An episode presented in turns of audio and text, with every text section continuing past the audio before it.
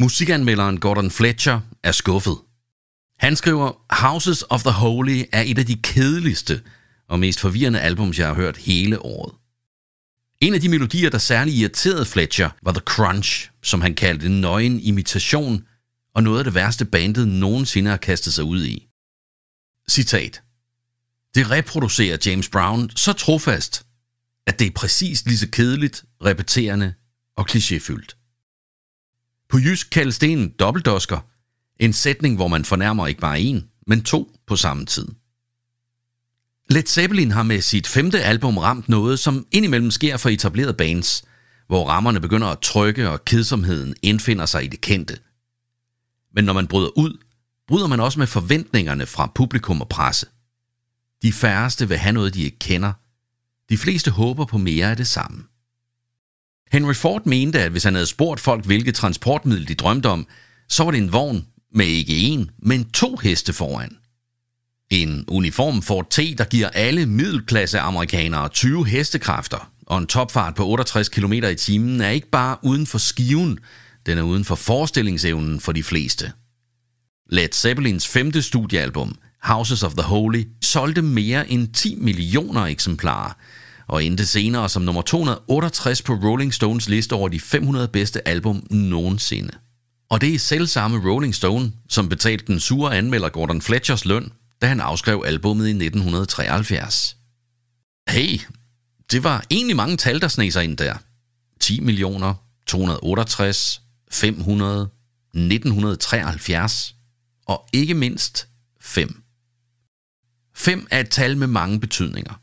Når det kommer til radiokommunikation betyder 5x5, at alt er perfekt. Signalets styrke er 5, og tydeligheden af indholdet er 5. På en skala fra 0 til 5. Symbolet på noget direkte målbart og oplevet. I numerologi er tallet 5 repræsentant for frihed, nysgerrighed og forandring. Fysisk er vi udstyret med 5 fingre på hver hånd og 5 tæer på hver fod. Måske derfor er oplevelsen af balance ofte udtrykt i tallet 5. Vores oplevelse af verden foregår gennem 5 sanser. Vi ser, lugter, smager, hører og føler os gennem livet i en femenighed af indtryk, som vi sætter sammen til oplevelser og lader dirigere vores bevidsthed. Du lytter til Djævlens Værk, en podcast af Patrick Baye Damsted, i dag om talmagi. Jeg kan ikke rigtig gennemskue, om jeg synes, det taler for eller imod din og min nedarvede intelligens, at vores forfædre talte tæerne med. Men vi danskere deler det pudseløjerlige faktum med franskmænd og keltisk talende, at vi talte til 20 og organiserede verden efter det. Resterne af det hører du i talord som 50 og 70, altså halvt på vej til 60 og halvt på vej til 80. I dag tæller vi mest til 10, efter indisk-arabisk forbillede, opfundet af inderne og udbredt af folk fra den arabiske halvø. Men det er nu ikke det med de 10 tal, som gør det system til noget særligt.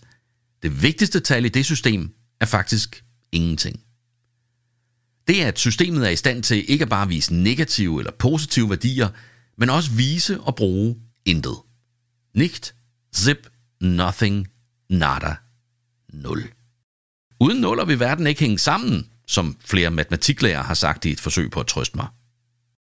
Med internes tilskud af 0 fik vi et talsystem, der kunne vise alle værdier, også de tomme. Dermed burde 0 jo være det vildeste tal i verden, men det er det ikke. Det tal, som har mest symbolik knyttet til sig, er 7. Når du spørger mennesker, hvilket tal er mest magisk, så giver de dig enten fingeren og griner, eller siger 7. Og det er ikke uden grund. I de store religioner er 7 centralt. I kristendommen skabte Gud jorden på 6 dage og fuldendte det hele med en 7. hviledag. Sjovt nok består Bibelens første sætning af 7 ord. Jeg har talt efter. I begyndelsen skabte Gud himlen og jorden. Det gjorde han selvfølgelig også i jødernes fortælling, hvor faraoen senere drømte om de 7 fede køer, der bliver spist af de 7 magre. Islam har navngivning på den 7. dag. Hinduer mener, at der er 7 verdener i universet. I 1925 udgav Gandhi en liste over de 7 sociale synder, der begynder med rigdom uden arbejde. Ja, jo mere du tænker over den, jo dybere bliver den. Og listen er faktisk kun udgivet af Gandhi, som egentlig arvede den fra den røde præst fra St. Marks, Leicester, a.k.a. Frederick Louis Donaldson, der havde skrevet den til en prædiken. Hvilket jo viser, at det med 7, det kan rejse mellem en præst i den katolske kirke og en indisk advokats private avis, uden at miste sin magi. Når det kommer til religion, synes jeg personligt, at det svære er, om vi har tingene, fordi de kommer fra religionen ind i mennesket, eller om religionen har trækkene, fordi de er naturlige for mennesket og derfor flyder ind i religionens fortællinger. I 1956 får George Armitage Miller udgivet en artikel i udgave 63 af The Psychological Review. Den begynder sådan her. Mit problem er, at jeg er blevet forfulgt af et heltal. I 7 år har dette nummer fulgt mig rundt, har trængt ind i mine mest private data og har overfaldet mig fra siderne i vores mest offentlige tidsskrifter. Dette tal antager en række forskellige forklædninger, nogle gange lidt større, nogle gange lidt mindre end normalt, men det ændrer sig aldrig så meget, at det er uigenkendeligt. Den vedholdenhed, som dette tal plager mig med, er langt mere end et tilfældigt uheld. Der er et design bag det, et eller andet mønster, der styrer dets udseende. Enten er der virkelig noget usædvanligt ved tallet, eller også lider jeg af vrangforestillinger om forfølgelse. Miller er ung psykologiprofessor på Harvard, og han står med sin forskning fader til det, der får navnet den kognitive revolution. Gennem forsøg og forskning opdager han, at vi mennesker har en kognitiv kapacitet på cirka 7. Uden at tælle kan vi afkode prikker op til 7. Vi kan genkalde 7 forskellige farver. Vores korttidshukommelse kan lagre op til cirka 7 ord, tal eller billeder. Altså, vores kapacitet til at tage verden ind og forstå den på et øjeblik er cirka 7. Miller kaldte den selv 7 plus minus 2, fordi mennesker er forskellige. Men de fleste lå omkring 7. George Millers opdagelse sniger sig ind alle steder efterfølgende. For eksempel bliver amerikanske telefonnumre aldrig længere end 7 cifre plus områdekode, fordi så er de til at huske. Et af anmelderen Gordon Fletchers hovedkritikpunkter af Led Zeppelins 5. album var, at når bandet var så dygtige til at spille blues, så var det tåbeligt at træde uden for den genre. Men hvem kan styre, hvor opfindsomheden og kreativiteten flyder hen? Og hvordan man finder melodien? Led Zeppelins albumtitel Houses of the Holy er en reference til den spirituelle fornemmelse, vi alle har følt til en koncert. Der hvor musikken rammer os og skaber en symbiotisk forbindelse mellem band, fans og univers. Der hvor vi tydeligt kan mærke alle andre og samtidig helt klart føler os selv. Vi er en del af en helhed og samtidig fuldendte alene. Det er muligt, at 7 er den maksimale kapacitet, som menneskets bevidsthed kører på. Men der er ingen tvivl om, at når vi skruer den op på 11, så er 3 det magiske nummer. Alle mennesker har en fødsel, et liv og en død. Vi har vores egen fortid, nutid og fremtid. Alle fortællinger har en begyndelse, en midte og en ende. Men det går langt længere end det. De fleste af os kender til Pythagoras, fordi en matematiklærer har forsøgt at overføre sine begejstringer og indlejre viden om, hvordan vi opmåler den retvinklede trekant. Men Pythagoras var en langt vildere figur end det. Han etablerede og blev leder af en skole, som nogen ville kalde et kloster eller ligefrem en kult, der var overbevist om, at tal ikke bare var magiske, men grundlaget for alt. Og derfor havde pythagoranerne et religiøst forhold til tal. De fandt, at 3 var det ideelle tal. Pythagoras elskede en god trekant, men endnu højere elskede han tallet 3. Medlemmerne af Pythagoras kult havde langt mere end matematikken på programmet. De troede, at gåture med smukke udsigter var en vigtig del af en velfungerende hverdag. At sjælen forlod det døde legeme og blev genfødt i et nyt, hvorfor de var vegetarer. Endda så trofast, at Pythagoras mente, at han kunne høre en afdød ven i en lokal hunds gøen. Og så troede de, at musik var en renselse af sjælen, på samme måde som medicin rensede kroppen. Det samme tror de 2 legendariske hiphop-typer Double Dee og Steinsky. Efter en lang dag i kapitalismens tjeneste i New York, som henholdsvis reklameproducer og reklametekstforfatter, mødtes de om natten i studiet og var mestrene bag en mytisk mikrobølge af mashup. Det de skabte kunne ikke udgives formelt, fordi det havde så mange lån, tyverier og piratsamples, at ingen ville kunne juridisk clear formatet. Men de 3 såkaldte lessons, som Doc, Double D DeFranco og Steven Steinsky-Stein udgav, blev og er den dag i dag toneangivende. Selv her i Danmark.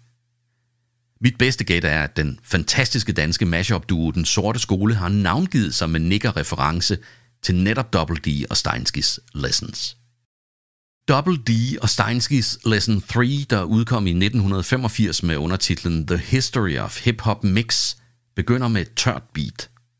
Det kører den smule op i hastighed og klippede en anelse om, men det skjuler ikke oprindelsen. Det er rytmen fra The Crunch med Led Zeppelin. Med hjælp fra mashup-duoens natteroderi er rockgruppen godt på vej til at skrive sig midt ind i hiphopkulturen. På linje med The Funky Drummer Clyde Stubblefield er John Bonhams beat gudelærer i hiphop-historien. Så meget, at det ender som grundlaget for gruppen del af Souls crossover-hit fra 1989, The Magic Number, der i den grad formår at forbinde hiphop med populærkulturens bredeste midte. Senest på rulleteksten til Spider-Man No Way Home, der gør netop det beat tidsvarende, 43 år efter John Bonzo Bonham indspillede det. Det siges, at udover en forsanger og en lead-guitarist, så havde Led Zeppelin også en lead-bassist og en lead-trommeslager. 4 årtier har på hver deres måde svaret på anmelderen Gordon Fletchers vrisne spørgsmål. Når nu man er så dygtig til at spille blues, hvorfor skal man så træde uden for den genre? Fordi det inspirerer. En selv og andre. Igen og igen. Det holder liv i lortet og gang i den. Det giver en friskhed, der gør tiden til en ven og ikke en fjende. Det springer og tænder. Det giver nyt liv til det gamle og det nye. For nyligt fyldte jeg 50 år. I sig selv et magisk tal, 50. Nogen kalder det midtvejs, nogen tænker det er begyndelsen på enden, andre at det er begyndelsen på noget nyt. Meget er gennemlevet, prøvet, lykkes og fejlet. På sin vis har det en befriende karakter af, at de mål, der nu virker vigtige, er mere mine end arv- og miljøoprindeligt bød. Det er ikke nødvendigvis de konforme kassesucceser, konen, karrieren, kapitalen, men de mennesker, vi er blevet til. Den, jeg langsomt finder ud af, at jeg er.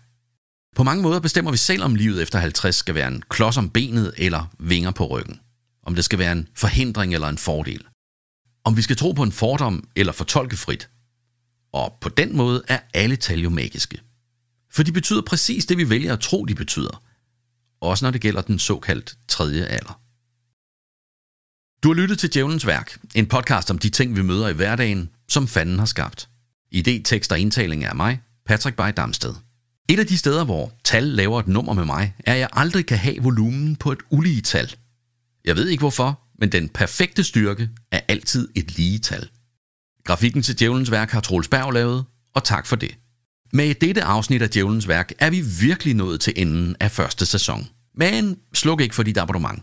Vi er først lige ved at komme i gang, og pludselig er der nyt i dit feed. Djævlen bliver skidt humør, hvis du liker denne podcast, og endnu mere trist, hvis du abonnerer. Hvis du anmelder den på din foretrukne podcastplatform, daler humøret endnu et par grader, og værst er det at dele den med dine venner, kolleger eller familie. Til vi to høres vi igen. Ha' det godt.